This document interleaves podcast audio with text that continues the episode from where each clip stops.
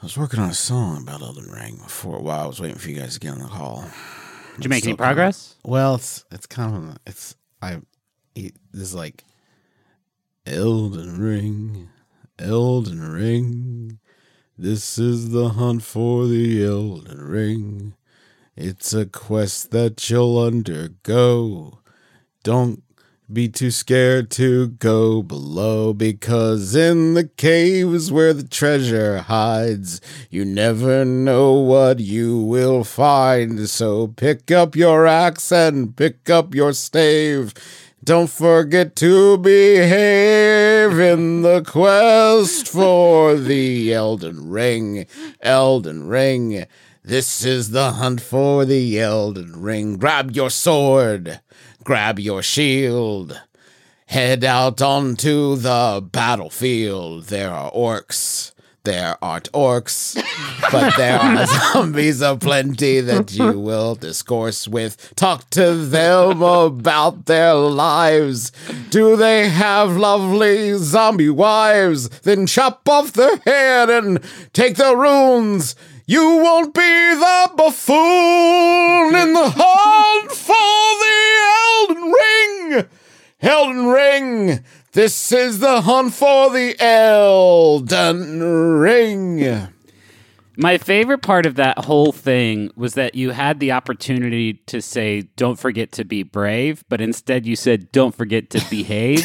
and I don't know Yeah, in my, yeah, and I guess we can start the spoiler cast here. I don't know that I was a particularly well behaved denizen of the lands between. Um, I don't know that I would get good marks from my teacher. I did bow behavior. and curtsy quite a bit. So I guess that's fair. And then I killed every god. yeah, A six out of ten. For the song, not the game.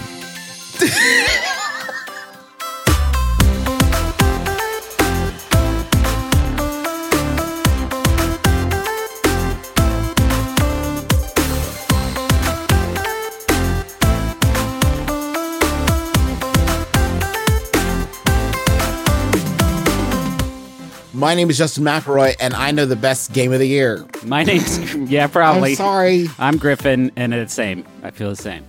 My name is Christopher Thomas Plante, and I never became an Elden Lord.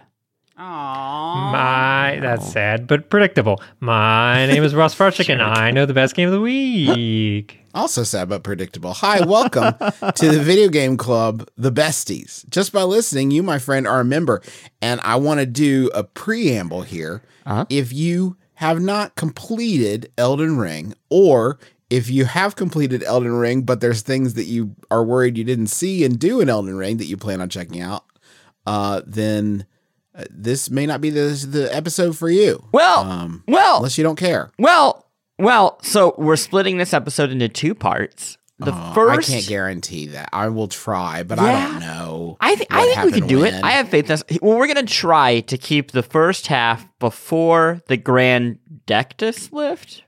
Is that how? Oh, it's? Jesus Yeah. Christ. What a bookmark to use. You There's know, before the big Dectus left. elevator th- that oh, you take. How about before everything that uh, defeating General Radahn? Everything before no, no. that. Because it's No, not even that that. work. That's It's not even possible. impossible. yeah. it's the Royal No, City it's Lane the elevator is the closest we can get. I, I put a lot of thought into I this. won't remember what happens. What comes after the the elevators? Lane, Leyndell, the Royal Capital. So let's yeah, like it's, set that there's as a very halfway clear Okay. mid-game okay, I will try. right I will there. attempt, point. Um, but no promises. Yes. So we're going to, this is the episode where if you don't care about Elden Ring, we're going to try and not talk about it constantly for the rest of the year by just kind of getting it all out of our systems. now. Right. Yeah. So, You're free to move on. We've already got your downloads, sucker. um, Oh, oh, that's not true at all, too, because I still have to play the entire second half, so I'm going to be talking about Jesus this game all year. I'm my sorry, God. baby. We are going to talk about this game, Elden Ring. We're going to say everything there is to say about it. Everything. and we're going to do it all after the break. You go get a phone, you just want a phone, talk to your friends and family, you're not asking so much. Then you get these contracts and you get ripped off because they've got all this fine print, little details, and all of a sudden they're sucking money out of your pocket like some sort of digital leech. You know, the contract may sound good uh, up front, but there's always some sort of catch. You know who's not going to do that to you? Not going to pull that nonsense? Mint Mobile. Their wireless plans, there is no catch. $15 a month when you purchase a three month plan. Mint Mobile's secret sauce is that they cut out the cost of retail stores and pass those savings directly on to you. You want to pay hundreds of dollars for, like literal hundreds of dollars for your wireless plan? Or you want to have a nice, easy solution, save some, put the bucks back in your pocket, pay 15 bucks a month? Say bye to your overpriced wireless plan's jaw dropping monthly bills, the unexpected overages. Sound familiar? To get this new customer offer and get your new three month unlimited wireless plan for just 15 bucks a month, go to mintmobile.com slash besties. That's mintmobile.com slash besties. Cut your wireless bill to 15 bucks a month at mintmobile.com slash besties. Additional taxes, fees, and restrictions apply. See Mint Mobile for details. Frush, did you come up with the idea for the structure of this episode? Yeah, a little bit. Well, just I, I came up with the breaking up, so I'm gonna I'm gonna be really clear about how we're gonna break this up. Because in case you don't remember the Grand Dectus lift, which is a giant elevator, but you could technically Yeah. not even use it and get to the last area. I the never areas used that we're going to talk in the first half are Limgrave, which is the starting area. Uh, Li- Liurnia, which is Yeah. the like lakes area to the west of Limgrave. Um, Ca- Caelid, which is the kind of the, the east of Limgrave. It's like the weird buggy place with dragons and. I just had looks this image gross. of Russ greeting you as you walk through the gate into the game. Like, what if Russ was the first NPC? and he's like, oh, hey, hey, hey, let me give you the lay of the land. So, okay, you're in Limgrave. Uh, there's also the Weeping Peninsula, which you can Oh, definitely yeah. That's part out. of Limgrave, though. Uh, I mean, it's kind of its own yeah, thing. it yeah, is. as kind of its somebody who lives thing, in the though. Weeping Peninsula, they're going to take huge offense to that. Okay, it's very much its own thing. They It's really just its own call it the food, its own peninsula culture. too. You don't need to say weeping if you live I there. bet you the, the the people living in Limgrave also like see the Weeping Peninsula folks as like the real bridge and tunnel crowd because I'm pretty sure you do have to cross a bridge and go through a tunnel to get there. Uh, That is boy, ha- true. can we? So I uh, there's so much to talk about in this game that I don't want to focus too much on effusive praise. So to like Hmm. frame that, I am curious because we are all uh, to varying degrees like familiar with From Software's body of work. How does this stack up uh, against the other FromSoft games for you all? Number one with the bullet, baby. Yeah, easily number one for me. Yes. Russ? Yeah, un- unquestionably, unquestionably, not even close. The best they've done. For me, Bloodborne still edges it out just barely, but that's because of my own sort of proclivities and the fact that Bloodborne scratched every dark itch that I ever I had. love, I love the the um the aesthetics of Blood Ring, uh, or sorry, Bloodborne are still uh, edged out for me. Like I, I, I Yeah. really love the way that world looks and Yeah. operates, and the gothic touches there. But like, What what what is interesting to me about Elden Ring is it's like FromSoft like completely taking the limiters off. So if you look at like a Sekiro, in Sekiro like there are no che- there's no cheese, there's no short shortcuts really so to speak. Like you just had to like learn the systems and master them. And then in an Elden Ring, they said, fuck that. Like, we are going to fill this world with all these different kinds of like advantages and techniques so that you can always have like an easier time getting past the roadblock that you're stuck at, which is like Yeah. antithetical to Sekiro. And for for me, like I this is an incredible game and almost definitely going to be my game of the year. But I feel like the way that Bloodborne kind of walks the line between those two is is is why it still edges it out. Yeah, I, I'm going to talk about one specific aspect of that. So, you know, people have talked about the fact that oh, you get stuck in a boss, you can go elsewhere. But the the interesting thing is that elsewhere is not like meaningless like cruft or fodder No. like you would find like here's a randomly generated whatever in Skyrim for example it's like all meaningful and narratively driven and so the the example that springs to mind is like uh, Castle Morn, which is on the Weeping Peninsula. It's like the southeast tip, I guess, somewhere Yeah. around there. Um, and it is not at all required. There's no like major, bo- there is a boss there, but not like a major required boss. And as you approach it, there's like this amazing story that sort of unfolds where the people, they they had sort of like had these creatures that were serving the uh, owners of the castle and the creatures rebelled. And when you get there, it's like in the middle slash at the end of the rebellion, where almost all of the people that live there are slaughtered, except for a couple.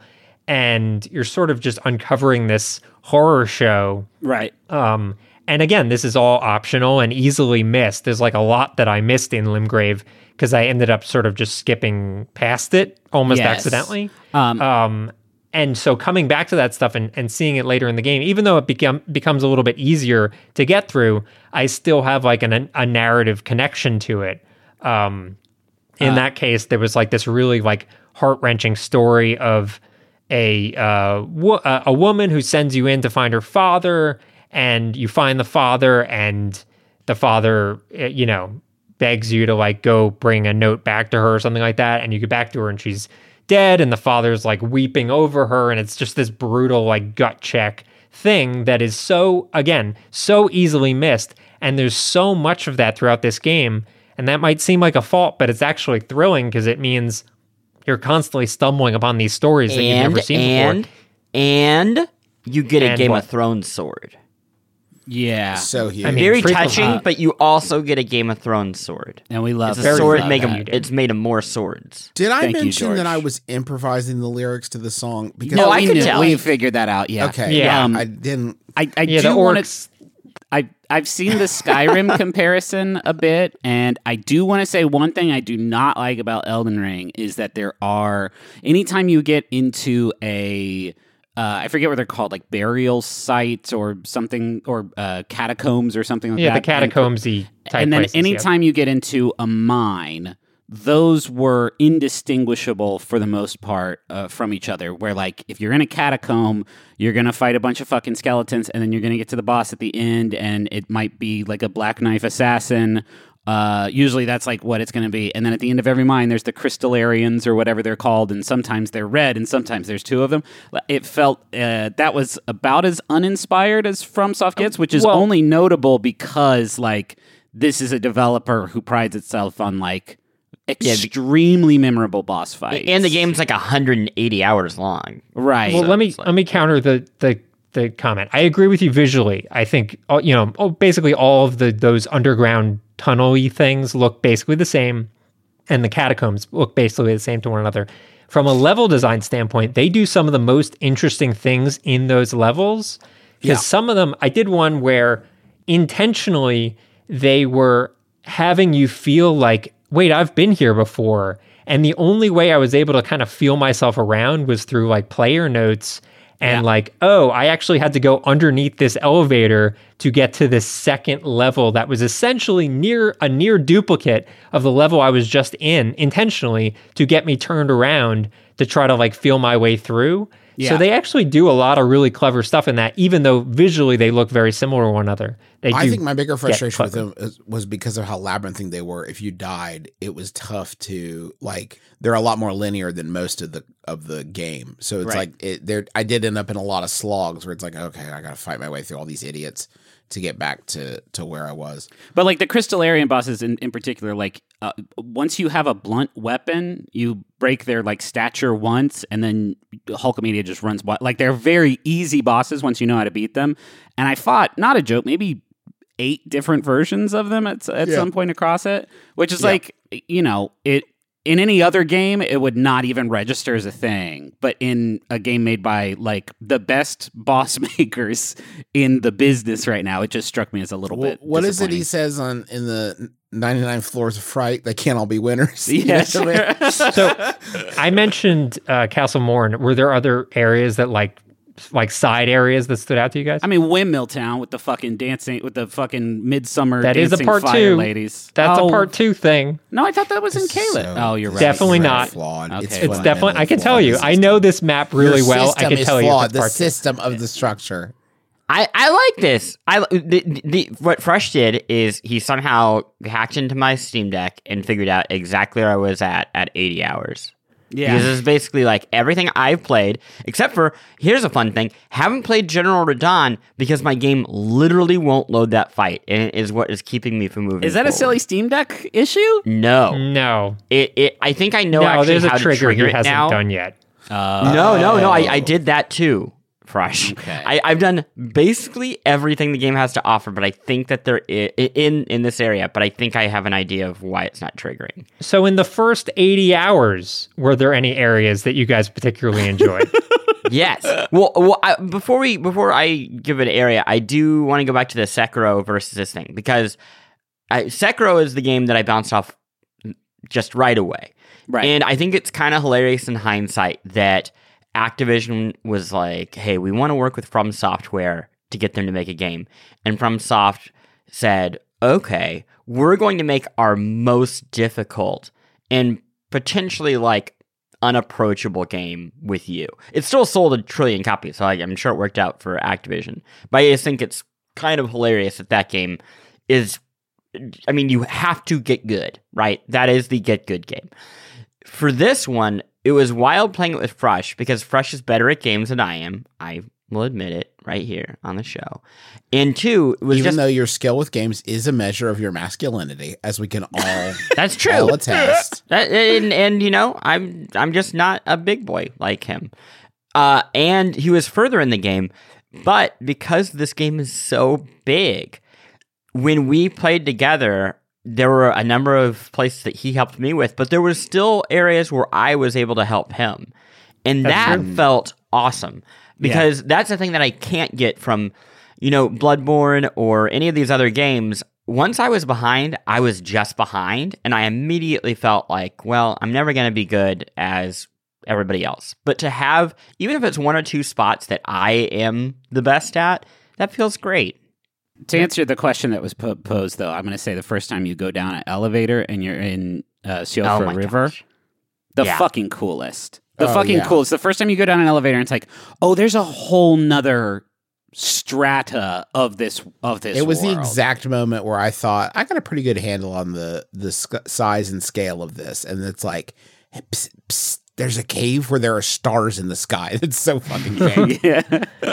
It is, yeah. I mean, that moment I was like, eh, but this is probably a little side, like, Yeah, yeah, dungeon yeah. area that I found. And Yeah. it just kept going bigger and bigger. They do this very smart thing that I wish more games would do, where when you open the map up the first time, uh, the area that you you're currently in, so in this case, Limgrave, basically takes up the entire map. So it's like, oh, there's the entire map, and there's no like empty space on the corners. You scroll to the edges, and it just stops with the area that you can see.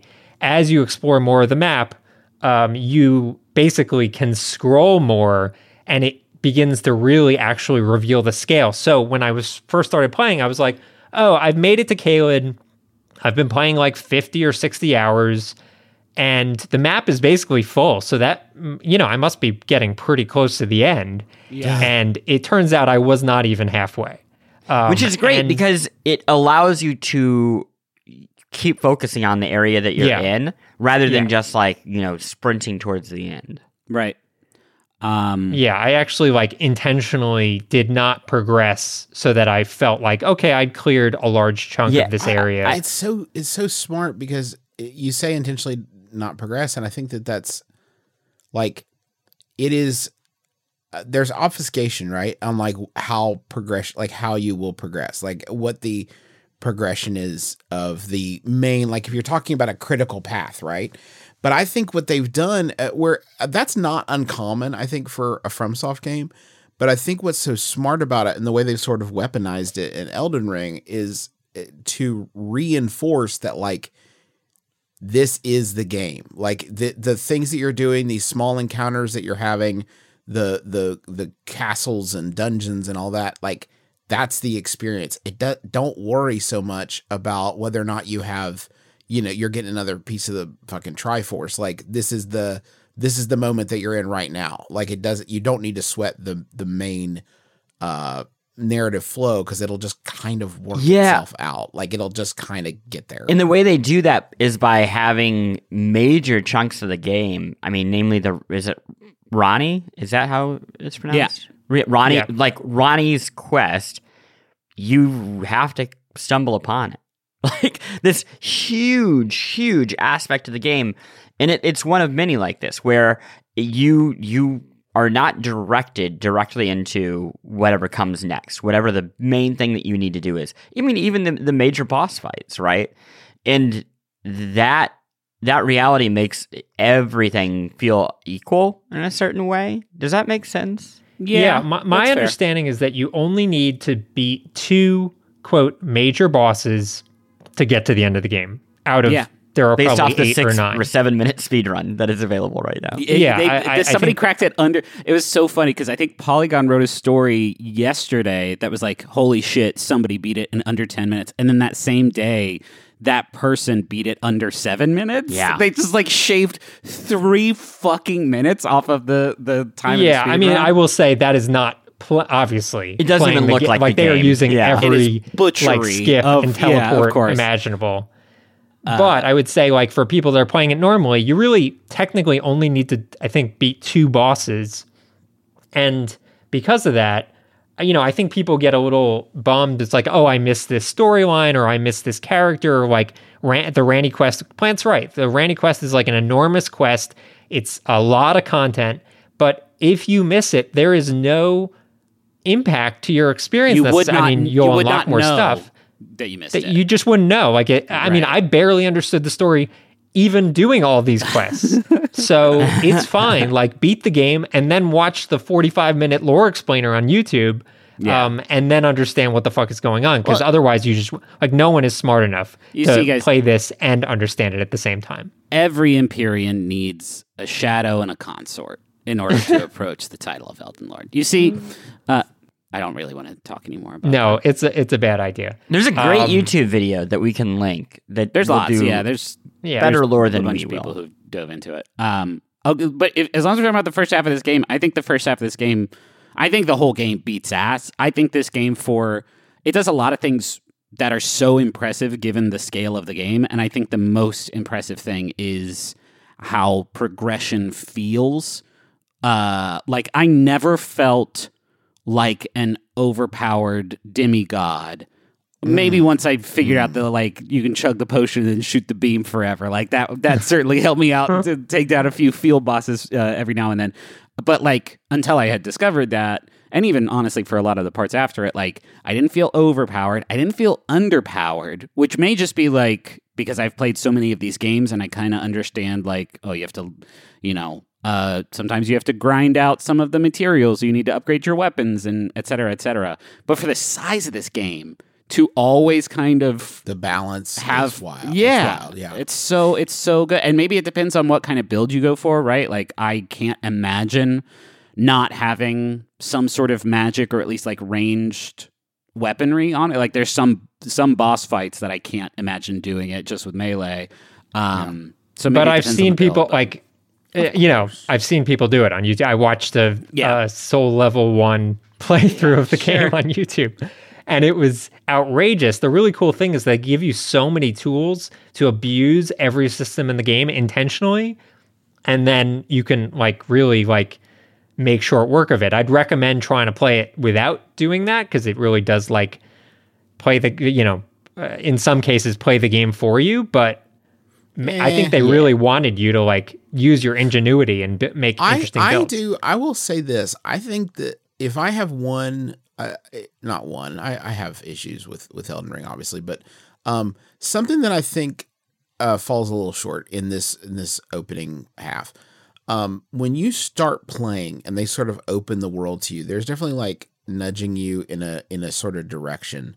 But I have now, including myself and two other people, let's Dad and Travis, who started playing Elden Ring, got to that point where it's like after you get the ability to level up and you're you know you're sitting outside the the gates and there's the little like uh, I think it's Storm Gate and then there's the gate front ruins nearby.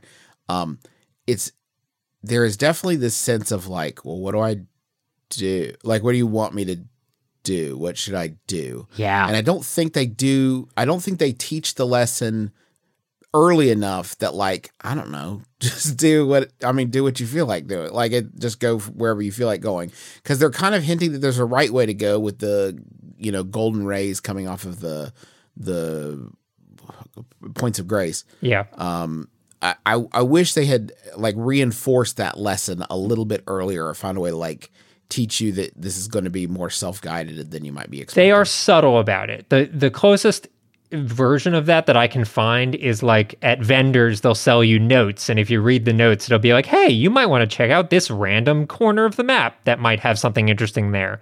And that was what got me exploring more than anything else because you're right, like otherwise I was just sort of making my way to the castle because what else am I going to do? Um, Right. I think you do everyone that plays the game eventually will learn that lesson because you're just constantly swamped in interesting things to run into. Yeah. But I agree, like early on, it can feel a little overwhelming. You just have to remind yourself, like, again, no right way to play. You will find dope shit in any direction that you run in. I also love that you like that no matter how powerful you get, it it's sort of like there are still areas where it's like, oh fuck, I don't want to be here. Like I don't like this. This isn't this isn't it's like you the um uh it, the the gross the lake of rot is not in this half, but um there are areas like that where I mean th- think about Caelid like, is our- like a very awful Caitlin's looking gross. I area. hate being there. Kayla's terrible. And Yeah. like you go there and it's like it kind of reminds you like you think about the strongest, healthiest, most capable person in the world. If there's a volcano, they're still not gonna be like, ah, let me fuck with it real quick. Let me get in there real quick and see. Yeah. There so it keeps that sense of like, I don't like it here. I really don't want to be here much longer. I would like to go, please. Yeah. Even when I was like level 100 and I would go to Caelid, it looks like it wants you to leave. It would like you to go. This is not for you. I, I have I have a question for y'all.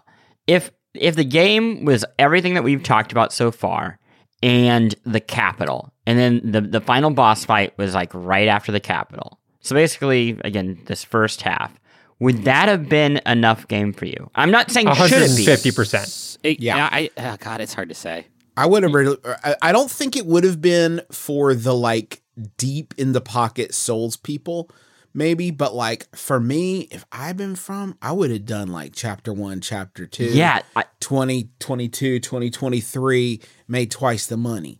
I, that's what I would I'm kind of surprised that they didn't because it really does feel like they made two games and then just gave a gave the second one to us for free. Which I mean, no complaining. I love it. Thanks. Thank you. I'm just It- kind of surprised. Yeah, it's it's enormous. I, as I said, I thought I was getting to the end of the game when I was like exploring the Caelid Tower, and I was like, "Well, this has got to be it," and it just keeps going. I don't, you know, whether you think that's a fault or not is sort of a question. Um, but it's important to remember that like mo- most Souls games, your first time through it, uh, Griffin, you you would know better than me. Fifty hours. 45 50 hours around It there dep- Uh, yeah, 50, I would say 50 to 60 for like Dark nothing Souls 3. remotely close to the length of this. Like easily, Yeah. this is double the length of any Souls game Or or, triple. Uh, triple. Can we talk bosses real quick in this section? Any of the like, Radahn is the guys? best, one of the best boss fights they've ever done. Renala. Radahn. Renala, Radahn. R- Renala was fucked up too in like a like genuine pretty. like Akira way of just Let's just remind people who it, Yeah, sure. case the So, names have uh, not Let's been talk about. Let's talk about Ren- Renala uh, of the full moon. Oh, Renala of the full moon. Okay. She's uh she's at the top of the academy Raya of, uh, Lucaria. Raya Lucaria. And she's one of the like main bosses that you have to beat two of in order to like progress through the game. And it's two phases. In the first phase she's carrying a little womb and she has a room filled with small versions of her like tiny little panos just kind of like chilling. And then every once in a while one of them will like sing and you have to find the one that's singing and hit them three times to like weaken her and then the second fight like turns into a the second phase is just a like absolutely brutal gauntlet of dodging uh incredibly powerful one hit kill most of the time magic spells and just trying to get in there and get as many hits on her as you possibly While can. While she calls in like uh, spirits Dragons and- also yeah. yeah, like In- and everything she shoots the moon in. at you. Yeah, Yes, the- that in the fight is that that fight's neat, sort of just like conceptually. The Radahn fight is the one that takes place on a huge island. He's a big fucking boy, and he has all these like crazy wide sweeping attacks and gravity spells, but you can summon in virtually every NPC from the game. And so you're just running around this battlefield trying to stay alive as you jump from like golden spawn point to spawn point. Just like, get in here, Alexander. Fucking like uh, uh patches. Patches, I you're a fucking piece of shit, but please God, I need every Pothead, get in here. It's all hands on deck, please. Yeah, uh, you you sort of chill in the back and you watch 16 guys like wail away at him and I was just like kind of casting an occasional spell hoping the aggro wouldn't point at me. Very uh, very cool fight. I did get one shot more than any other fight in that fight. Absolutely one of the hardest like a brutal thing. But but what made up for it was when I realized that Radahn, huge though he is, is actually riding a little tiny normal sized horse. Right. So the lore, the lore of Radahn. If I can talk one lore thing, it's my favorite Yes. thing. Radahn is kind of a sweetheart. He loves his horse. Like that's the lore of Radahn is he loves his horse and he loved riding his horse. And then he like got these Elden Ring powers that made him too big to ride the horse, and it tortured him. And so he learned and mastered gravity magic so that he could make himself light enough to ride his horse again. Fuck, Oh. that's funny. That's so and, good. and it then he only got- gets sadder for Don from Oh, here. yeah, because then he gets uh, cursed with the crimson rot, but can't die.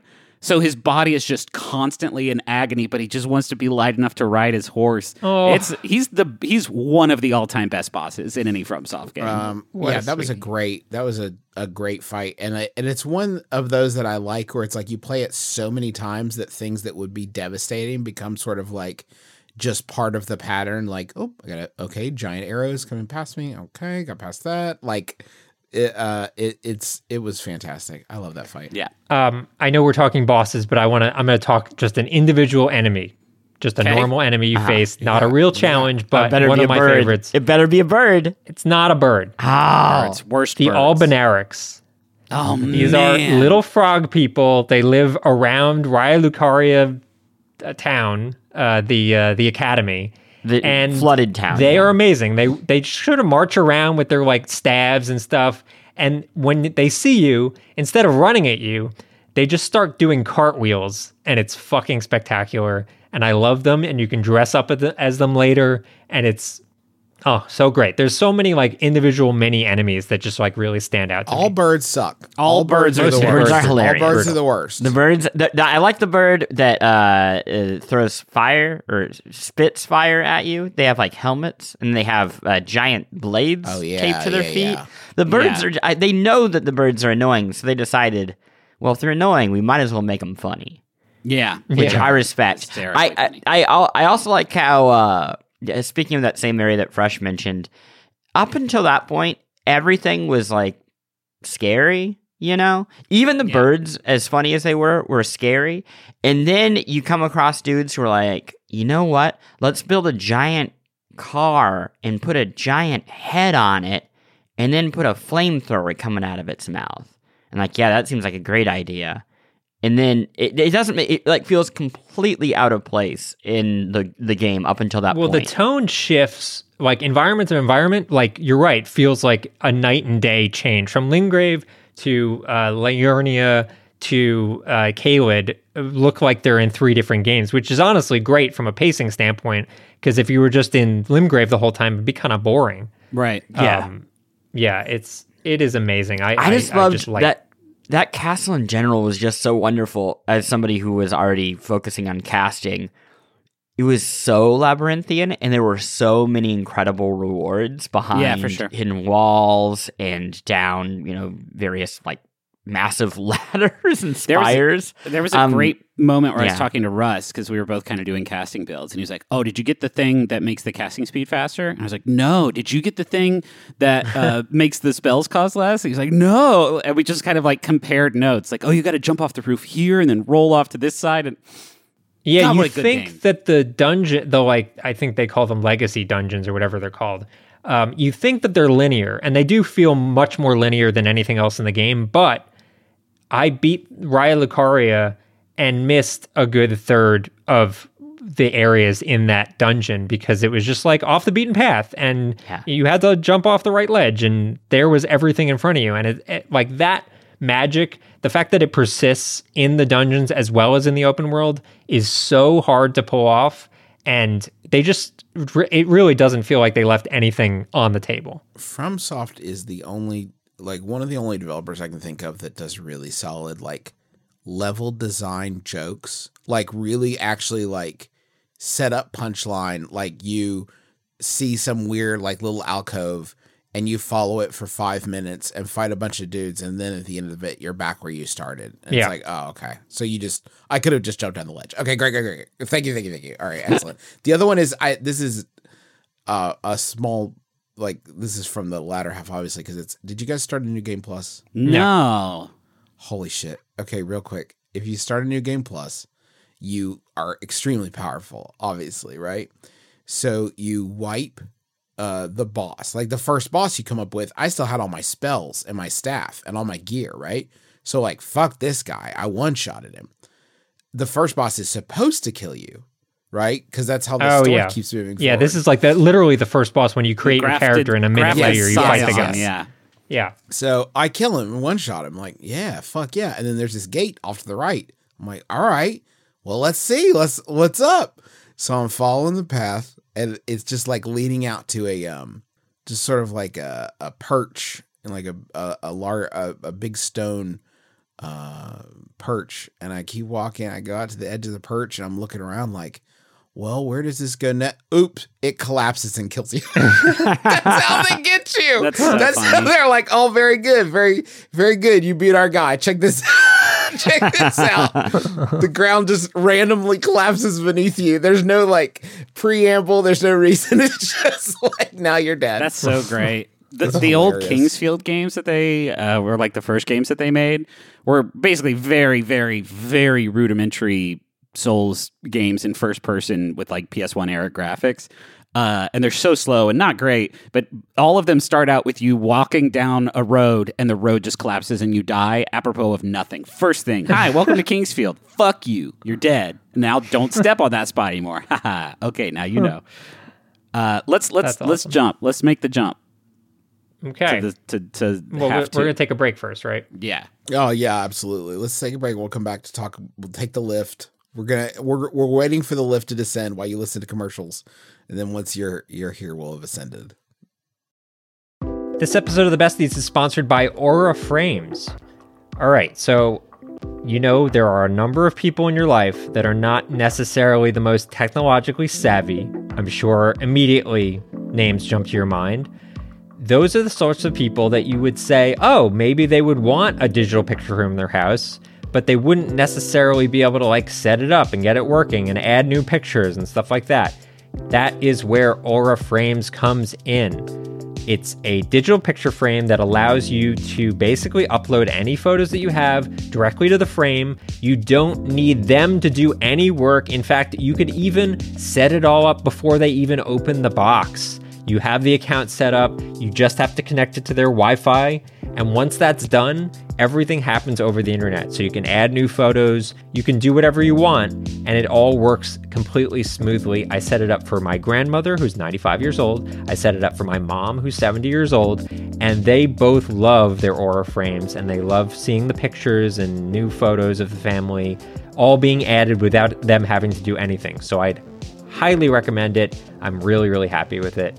And right now, you can save on the perfect gift that keeps on giving by visiting auraframes.com. For a limited time, listeners can get $20 off their best selling frame with code BESTIES. That's A U R A frames.com, promo code BESTIES. Terms and conditions apply.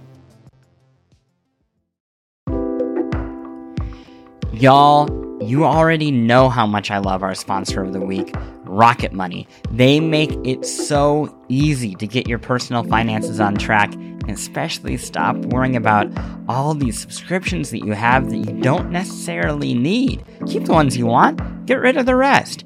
Here's how it works Rocket Money is a personal finance app that finds and cancels your unwanted subscriptions, monitors your spending, and helps lower your bills. They'll even try to get you a refund for the last couple months of wasted money and negotiate to lower your bills for you by up to 20%. All you have to do is take a picture of your bill, and Rocket Money takes care of the rest. That might sound too good to be true.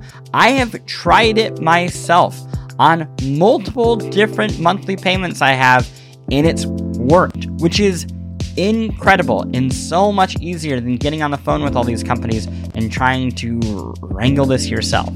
Rocket Money has over 5 million users and has helped save its members an average of $720 a year, with over $500 million in canceled subscriptions. So, cancel your unwanted subscriptions by going to rocketmoney.com slash besties. That's rocketmoney.com slash besties. rocketmoney.com slash besties.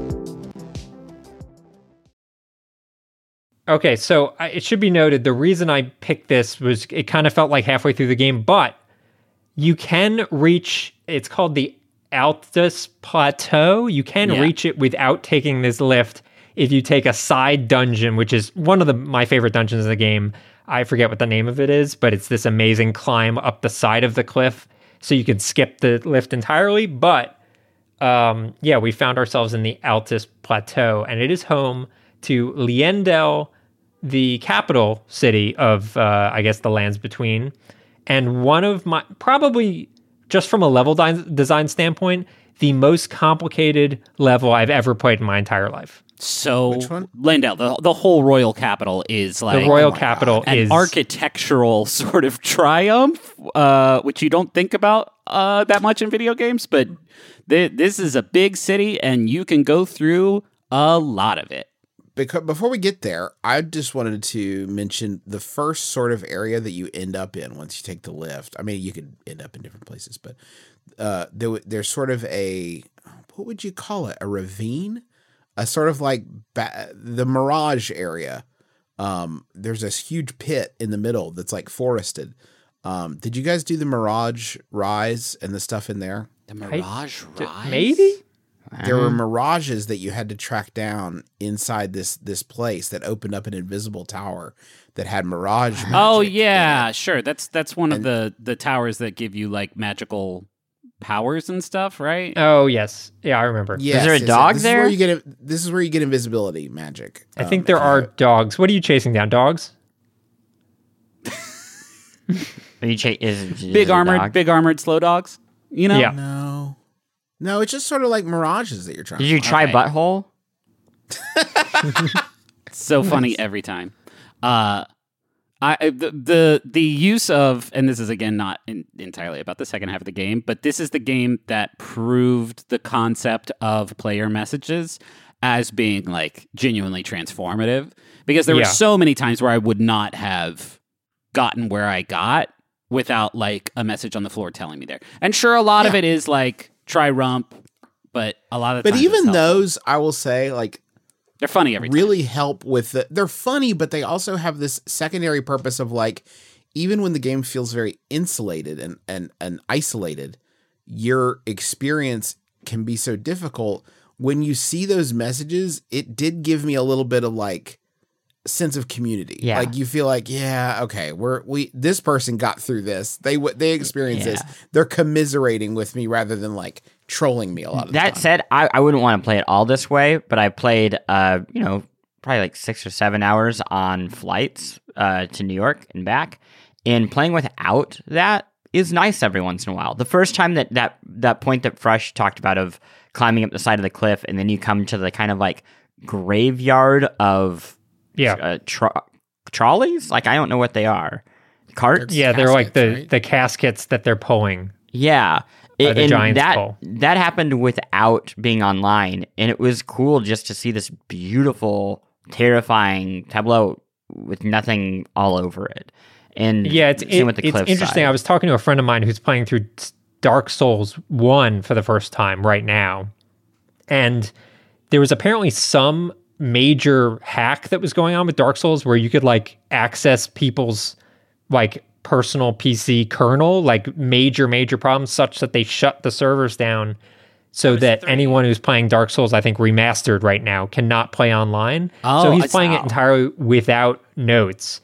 And I like I it is transformative in the sense of like I really think these games are designed with notes in mind, hmm. Such that there's so much that you would never, ever, ever think to try or look at unless there was a note there.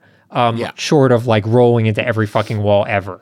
Yeah. Um, so I, jumping. I, it actually gives me a little bit of a worry for the future of these games, if only because I it's bum it's a bummer to me to think that like 10 years from now if they shut the servers down, someone wouldn't have that experience. Yeah. Um but I do think Elden Ring is better at that insofar as because of the, you know, NPC spirits that you can summon and stuff like that. I think it's a much more enjoyable game even if you didn't have the online, but the online really does help. I- I- the, the dream would be that you could download a Right. full set of these, right? That, Yeah. Like there's some, or like tw- they, they they save like thirty or forty static of these that randomize. Um, would be ideal. Um, I uh the the castle took me so long that Which it felt castle are you talking about? The cap, uh, the capital. You mean? The capital took me so long that it felt like its own game. It felt like once I left there, I was like, "Holy shit!" I thought I would be here forever.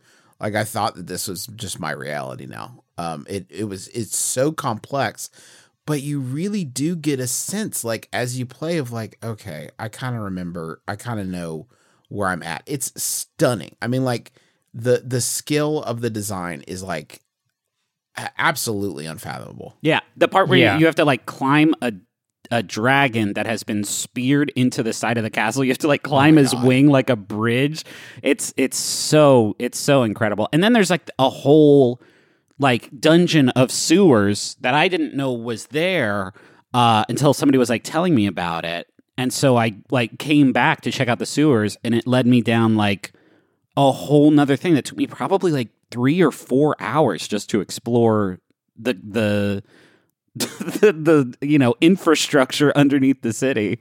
Uh, yeah, yeah, Uh, wild. the sewers blew me away. I was like not expecting that at all. The fact that they had this incredibly detailed dungeon nested within this already insanely detailed dungeon. yeah, Um, yeah, I mean, you know, Justin sort of alluded to it, but just like ignoring the level design like mastery, the fact that you can like weave through this map and it doesn't feel like you're being guided, like it feels like you have a lot of control over how you go through it, while also being like jaw-droppingly stunning from an art design standpoint. Like it looks every minute looks like uh, concept art, like brought to life. Yeah. and it's not you know, from a like technical standpoint, it's not the most advanced game we've ever seen. There's a reason it can run on last generation consoles Or on the Steam and Deck. and on the Steam Deck for that matter is like it's not pushing every lighting effect or ray tracing or whatever. But be, and and this remains true to all their games really.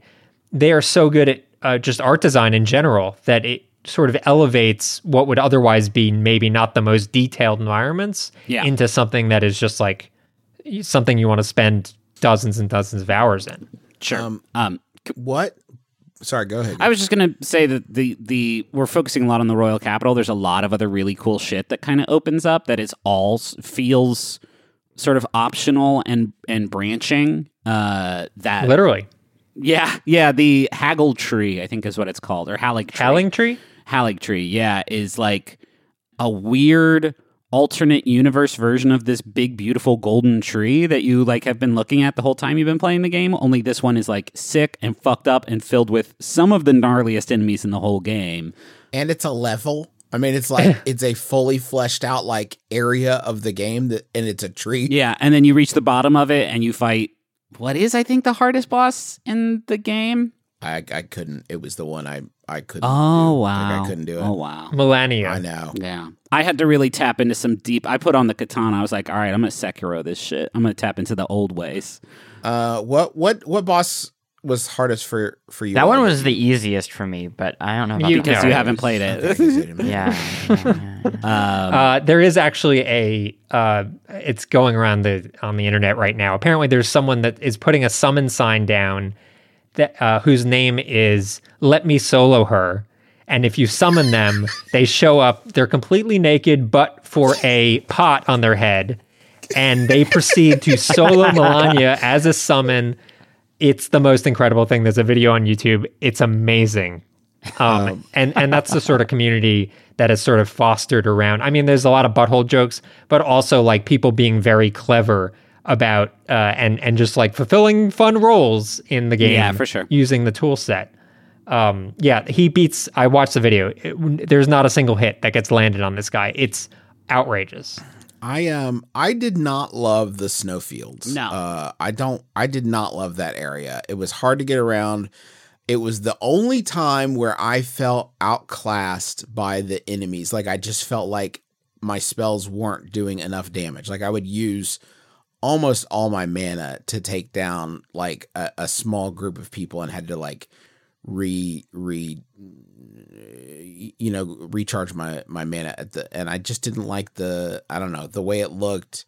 Um, that was the the area that I probably enjoyed the the least was the snowfields. Yeah, I've- yeah, I, I, I I, I'd agree. Level design wise, it wasn't. It like- also y- you also get the fire giant who is not who is like a big sort of like he's supposed to feel like a huge sort of um gate or what's the gatekeeper boss of just like well you got to be you got to be this tough to if you want to ride this ride uh but he's just not a very just not a very ins- like inspired boss fight He's a big fucking giant. He's a big fucking giant that like throws fire at you. It's like not the most exciting thing.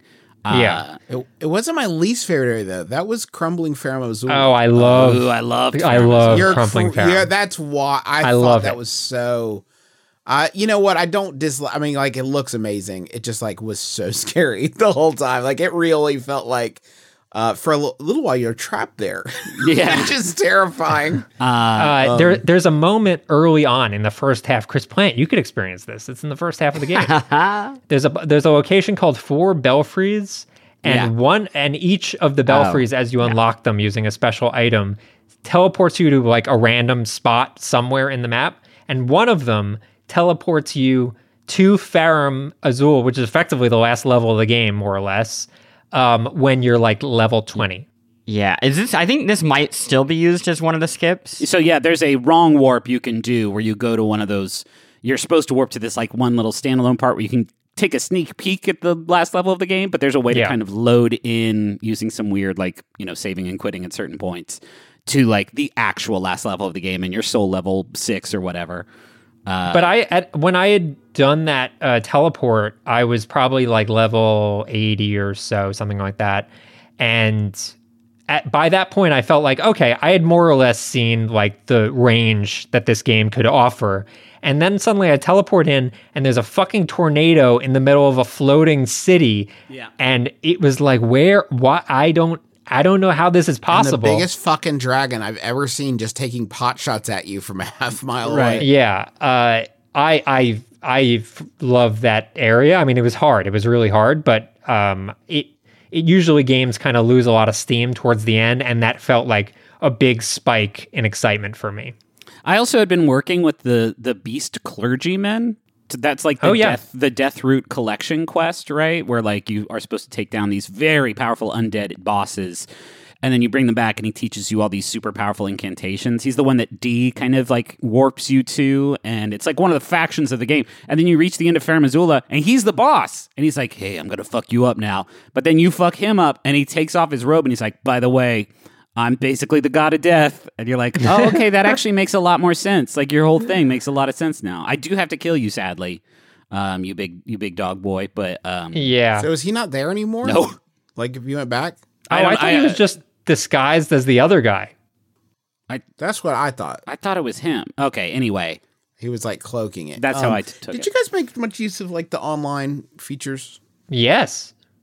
Yeah, I, I Uh, played some with Frush. like summoning in people to help you with? Uh, yeah, I summoned. A, I definitely summoned a few people. I, like for Malenia, I summoned. I I have no shame in it. For there's a Nor- nor fight against Rykard, which is like a giant snake man that lives in a volcano. Um, I summoned for that, and I didn't regret it one bit because Ah. that fight you get a weapon that is basically unique to that fight. It's a giant spear that shoots lasers, and by summoning. It basically turned into the last scene of fucking Ghostbusters, where four, pe- three people were just like blasting away at this giant snake, and it was incredible. Um, I, I, also struggled to um, get get connected to to them. I would like anytime I was Oh. struggling with the boss, I would hit, try to hit summon signs, and I kept getting errors like someone else had summoned them first. Yeah, there is a Uh, there is a weirdness to it where it was a little finicky and whether the servers were acting up or not. But uh, once it worked, it generally worked consistently in that game. Um, but I, I found those experiences to be really good. I also set myself to be summoned by other people when I was just like looking for something fun to do. And that was a blast because I'd like get summoned into dungeons that I had already beaten and knew really well and could like really help people that were struggling. And that felt great. Is that geographically locked? Like, is that like, So- do you get pulled into places that are near you? Yeah, it's it's a little bit confusing. There's a setting that you can do in the multiplayer menu that is very uh, unclear, but basically, uh, when you turn it on, it it creates your summon sign um, anywhere in the region that you're in. So L- Limgrave is a region, or Liurnia is a region, or uh, what uh, the Upper North, Leyndell, etc. But it's bridged by level. So if you like over level yourself to 100 and then try to get summoned in Limgrave, you probably won't. Right. Uh, maybe you'll get summoned by mean, New Game Plus people. I'm not sure, but uh, it is sort of banded in that way. So if you're looking to do, you know, help people out, um, try not to totally over level yourself. I was doing, I was getting summoned in Liurnia around level 80 and consistently getting summoned, and it was a lot of fun. Uh, I wanted to say I actually did not do a lot of other player summoning, but that's because when you do that, it disables the um, spirit ashes, which are Yes, like your that is summonable friends. And once I would say the most broken thing in the game, like the thing that if you once you find it, it uh, decreases the difficulty of the game. I would say dramatically is the Mimic Tear ashes, which Yeah. essentially creates lets you summon a double of yourself, like an AI controlled version of yourself with all your stats, equipment, spells, all that. And so for the Rykard fight, I was I was having a tough time with it, and then I realized like, wait a minute. And I equipped that serpent hunter spear or whatever, like the special spear you're supposed to use, and then I summoned my mimic, and he had it too. And so I just like Yeah. took off I took off all my spells, I took off all the other shit that could give him options of things to do except use this special weapon. And so me and me fucked this big snake up royally and it was very satisfying. And I feel like that was I think there's also some scaling that happens when you summon other players where the boss's like health and damage gets a little bit higher, but that does not happen when you use spirit ashes. So like in a lot of ways Yeah, I used the Mimic Tear once on a Godfrey fight pretty late in the game, and it made the fight so easy that I was like, eh. And so I intentionally like stopped using it just to like give myself a little bit more of an interesting fight in the game. Yeah. Um, but I mostly use yeah, the if headless. struggling. The head. I like leveled up the head, whatever his name is, the headless uh, hunter spirit Ash. I like leveled them up first and foremost, and so that was who Yeah. I rolled with most of the time. But Yeah, I use Um, the crystal. Uh, there's like crystal uh, stone guys that you can summon, the crystalline people. yeah, yeah, one of those was great, and I used uh, Black Knight Tiche, uh, Yeah. Black Knife Tiche, uh, yeah, very she's late brutal. in the game. Um, Yeah. Okay, can we can we talk endings real quick? Is that Yes. too far? Because Yeah. the no, no, ending, no, let's. Okay, the do the ending I got is my favorite thing about the game. So Oh, I okay. did I did the whole Ranni side quest. I did the whole thing, and it is a long side quest. But the whole time, she is this this sorceress that is like telling you like this world fucking sucks. And once I am put in control of this world, and I have made the Elden Lord, like I will introduce this equality that will disrupt the golden order and blah blah blah blah blah blah blah. And i'm like yes that rules all this shit you got going on here worshiping the moon. I am loving it. So i did the whole quest. And then i think i married her at the end of it. And i was like yes Ranni me and you are going to change this whole place. So fast forward 30 hours and i'm exploring the sewers underneath of uh, the royal capital. And I reach the bottom, and there's a boss in this like church, and I'm like, okay, and I fucked him up, and then I was like running around looking for you know s- secrets and drops and other items, and this, and this um this big like uh table moves aside and opens a hole in the floor. I'm like, oh, okay, let's see what this is. And so I go down it, and it's just this deep, deep, deep like burial grounds where you have to do like all this crazy, very intricate platforming that took me no joke 20 tries maybe to get to the bottom of it without falling off because it's a lot of like very very very tight jumps. I reach the bottom of it and all that's down there is a big glowing red door. And i was like okay that's weird. And then there was a player message written in front of the door that i forget what the message was but it had like an avatar doing an emote and the avatar was naked. And it said something in the message about like try unarmored, et cetera, et cetera. Something like intimating like take your clothes off. And so I stripped down, and then it kicked off a cutscene where the door opened, and the this three fingered hand, not a two fingers, three fingers hand that is kind of on fire, wraps around me and brands me with the uh, the the frenzied flame Yep. My eyes are now on fire. My eyes are glowing red. I have red crackling skin. And the next time I go to a point of grace to rest, uh, I get a visit from uh, the uh, our maiden. What's her name? Uh, Something with an M. yeah. Uh, and she's like, "Hey, you have fucked up now.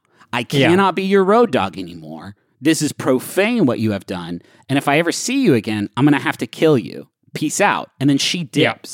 And I have to. Le- I can level up still, like on my own, but she's gone. And at the end, there's a point where you have to ignite this very bad fire. Uh, and I had just talked to Justin, who you had suggested that she's like sacrifices herself to like light this fire, and then she's gone that way.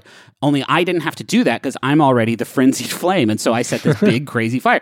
And then I reach the end of the game, and I don't become the Elden Lord. I don't ascend in any way. I burn the whole world down. I introduce basically the apocalypse, which, from as far as I can tell, is the bad ending. And it ends with our the the maiden showing up at the end and she's like a little bit older and way more badass and she's like well now i have to find you and bring to you your destined death and i will hunt you across the world until and i will not rest until you are dead cut to black show credits george r. R. martin did it again uh I didn't, and I found out that there was a Ranni ending that kind of beats ass.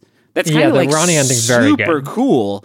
But I didn't get it because some player message was like, "Hey, take your fucking clothes off." There's this whole side quest where the people talk about the frenzied flame. Uh, it's the guy like in Caelid who's like, "Find me a golden needle and use it on this maiden," and like basically just sort of uh, they they sort of start to suggest like, "Hey, you should burn the whole fucking world down." Hey, you should destroy the whole world. Wouldn't that be cool? Yeah. I didn't do any of that shit. I just saw one player message that was like, take off your clothes, bro. And I did that and it destroyed my entire game. Like it destroyed the whole planet. And that is to me the funniest and most like I, I like is, is symbolic FromSoftware thing where it's like I did all this work and the one tri-finger butt hole destroyed the entire fucking planet. It was so funny. It was so good. Uh, and a little disappointed that I didn't. It was a tri finger butthole. It was a tri-finger. Yeah, sure, of course. did you get the Ranni one then, Russ? Uh, so I did the same thing you did. I touched the door. I got naked. I touched the door, and after I did that, I read a note on the ground that was like regret, Yeah. and I was like, oh no, what have I done? And it turns out I talked to a buddy of mine who said there is a way to actually reverse Oh. the frenzied flame and get your endings back um, if you want to do that. So I was like, I'm going to beat it as frenzied flame, but I'm going to back up my save and and see the other endings. So that's what I did. Um, and and the quest Is to reverse hard- the frenzied flame is awesome. It's worth doing. Okay. Um, super super cool. yeah. Uh, but uh, yeah, I think the endings. I mean, a they don't make a whole lot of sense. Frenzy Flame makes sense because you just blow up the Earth. The other ones, including the Ranni one, even though it looks really cool, doesn't make a ton of sense. I would also say I was a little bit bummed to find out that most of the endings are like very, very similar to one another. Yeah. Um, including like the Dung Eater There's a ending and stuff Dookie like Man that. ending where the Dookie Man is like, I want to give everyone my Dookie disease. Will you help me? Yeah. And you go through the game collecting like Dookie pods and bring them back to him. He's like, yes, yes, this is very good. Make sure when you take the Elden Ring that you make a special wish upon a star that everyone gets my Dookie disease. And then everyone gets the Dookie disease. And you're like, Everyone just I'm gets all king of Dookied." Dookie Town. Uh, I wish they were a little m- more involved, but uh, but overall, I think it's probably the best game I've ever played, and I don't know what else to really. I, I, just is. I, I can't think of another game that I would enjoy playing more. I started playing it again, and it just immediately was so fun. I didn't want to stop playing. I, I spent fucking I don't know eighty to hundred hours on it before, and then I started. You know what's great? You get a new game plus, and you're right back in these areas, but like, and it's areas that were really scary before, and it these are while some areas never get like that. Um, there the early areas just feel like, hey everybody, it's me. I I know how to make meteors from my asshole. And honestly, Like, all I want, go. all I wanted to do, I mean, I haven't started it yet, but once I do, all I want to do is do a completely different playthrough with like Yeah. a completely different class, and I'll do all melee instead of almost all ranged, and like just like try something completely different, because the game is so smart about like the way it makes every playstyle fun to play as. Sure. It's sick. It's a great game. You should play it. play it. Okay. I I've played it- that, that the only thing that I don't like about this game, and it's not the get good thing, it's the pressure to like finish this awesome game in like a month and a half. You don't have to. I no, I'm I'm not going to. But I feel like I mean, I, it have wouldn't seen that. matter. I'll- I'll- I I am not the only person I've seen where it's like I love this game. It's a hundred and some hours long. Why does it feel like I have to keep Chris playing? Plante, it wouldn't matter. I could give you five years and you wouldn't beat the game. So realistically speaking, wrong or right? Nag, nag, nag, No, nag. Nag, but is it nag, false? nag. Have you beaten Nag. Breath of the Wild? What? Have you beaten Breath of the Wild? Oh, he's beaten Breath of the Wild. That game's been out forever. No. Oh, never Yeah. mind then. I, you want to know, want to know the irony? I quit playing Breath of the Wild to play this. That's bad because those games came out about five years a- apart from each other. That's what I'm saying. It doesn't matter how long. I mean, it's fine. I I get the Chris Plante wants to try a lot of different things, and I get it. So like, I don't knock him for that. But if You you, are, think that's a though, bad thing, you should remember that like whatever. Who cares if you beat the game or not? Oh no! I'm like I said, I'm not. I'm saying the culture around it. Like this has nothing to do with the game. I just think that there's like a like tacit pressure to like beat games fast, and I think Yeah. it's especially brutal with this game. I- think so. I think so too. I saw a great tweet, and I forget who it's from. I apologize. Uh, where somebody was like, "Actually, Elden Ring is not as hard as people make it out to be. What makes it hard is this." The, the the pressure from people who have played these games before where it's like well if you do if you summon spirit ashes then you're not really getting the full experience of the like there are ways you can twist this game to a point and customize yourself to a point where you can get through it i genuinely feel like anybody who is competent Yes. at action games can get through it what but there's this guilt that is that folks try to associate with that and that is what makes it sort of uh you know Man, under- letting go of that was the best. Like I found this really cherry farm spot and I just like went whole hog and it was like I just turn on a podcast, zone out, and then kill this giant crow over and over and over again. And I was loving it. It was grand. I and then you know what? After I did it a bunch, I gained like 20 levels and I whipped everything's ass. and it was very good and I liked I, it. ve- very quick before we end, did any of y'all see the New York Times piece that went up this week about Elden Ring? No. No. Oh my gosh, the New York Times has really outdone itself. oh boy they Oh, boy. they um make comparisons to Don't Look Up, which is great. Um, there is a line in it that's like, um, let me see if I can find it really quick. Uh, it's it's difficult to imagine Elden Ring succeeding in any other era. In year three of the pandemic, yada yada, it goes into Oh a whole pandemic spiel. Gosh. Um, the the footage of the game is captured with a smartphone on a TV. that's good Holy shit. it's it is wild. The, the, my my favorite part though is uh they they reached out to Miyazaki, the game's director, for comment, and he he turned down the New York Times. oh, bless that. what a fucking rock star he is. it's so good. Um you guys been playing anything else? Uh, not a yeah. ton, but I am watching something else, and it's a show that I know at least one of other one of you has been watching, Yeah. and it's called Old Enough on Netflix.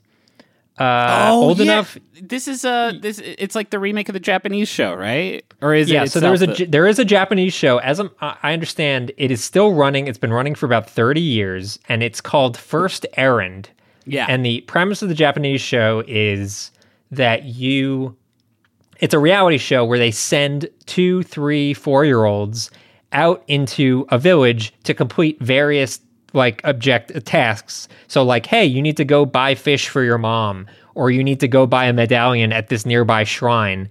And they follow the kids with a film crew that is like in disguise as like painters and gardeners and various other things and their cameras are like in disguise as like watering cans and so they get like genuine footage of these very very very young kids trying to like do normal everyday things and it's fucking fantastic. Each episode is like 10 to 15 minutes long. Uh, I've watched five of them. I am majorly addicted. Uh, episode three So involves like a very tense moment with a cabbage that is just spectacular. um, it's probably my favorite reality show of all time. So Oh, wow. do yourself a favor. It's called O- Old Enough on Netflix. I saw a movie in a movie theater. Well, I saw two. I'm gonna say Sonic the Hedgehog two. I I don't know if it's as good as the first. I loved the first one. I thought the first, mm. and maybe it's just because it was so much better than I was expecting. I had a lot of fun with Sonic the Hedgehog two. I had a good time. There's a lot of good action sequences in there, and uh, some moments that are that are pretty badass. I had a good time with it. But the movie I really want to recommend that I saw with Rachel on like the first like time we've gotten away from the the baby in a long time was uh, Everything Everywhere All at Once, which is Oh, like yeah. what we walked out of it saying like, well, that's one of my favorite movies I think I've ever seen. It is the mo. It is it, the hardest I've laughed in a theater. I think is at a joke that is so well executed uh, in this film, and it comes back to it so many times. And every time I was like getting self conscious, like, am I laughing too loud at this joke? Uh, but it's Does like, it involve Pixar? Yes. There's Yeah. badass fight scenes throughout, like really very, very good martial arts fight scenes uh, that are also very, very funny. And then also, like, it made me cry at the end. Like, it hits some Yeah. family stuff that, like, actually hits so right. Uh, it is. It has a little bit of everything for everyone. It's one of the the best movies I think I've ever seen, and I have been recommending it to everybody that I meet because I, I think it's a very special film, and I think that everybody should see it. Uh, I, I saw that in RRR on the same evening, and it was one of the best film moments of my life. But Yeah. I, I both those are only in theaters right now. Um, so I'm going to recommend a game to uh, Perfect Tides. Have y'all heard about this? No, Oh, J- Justin especially. What if I told you there is a point and click adventure with kind of that like early 2000s MS Paint fan art aesthetic? And you play as a uh, young girl in the like Northeast who is a emo scene kid, and it is just about your like kind of day to day life. Uh, uh, all That sounds pretty bad. no, it's so good. It is. So I'm wrong. My impression of this is incorrect. Even though that sounds unpleasurable, it actually is very. It's very. I oh, I think you would like it. I think. oh, not- I don't know about that. I I think you should give it a check. I think you will like it. It's Did you say I the name of the play- game? perfect on tides? Stranger Tides. Perfect. Strange, perfect Tides. tides. Perfect tides. What's the aesthetic like? Well, like, like that kind of like that shockwave art, MS Paint art. I don't know a good way of describing it. Somewhere hmm. between that and the like Maniac Mansion point and click adventure art.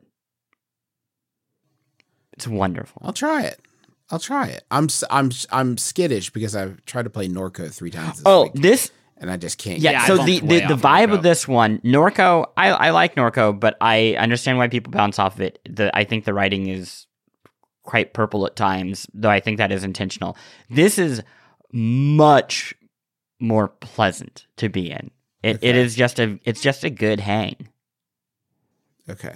What have you what about you, Hoops?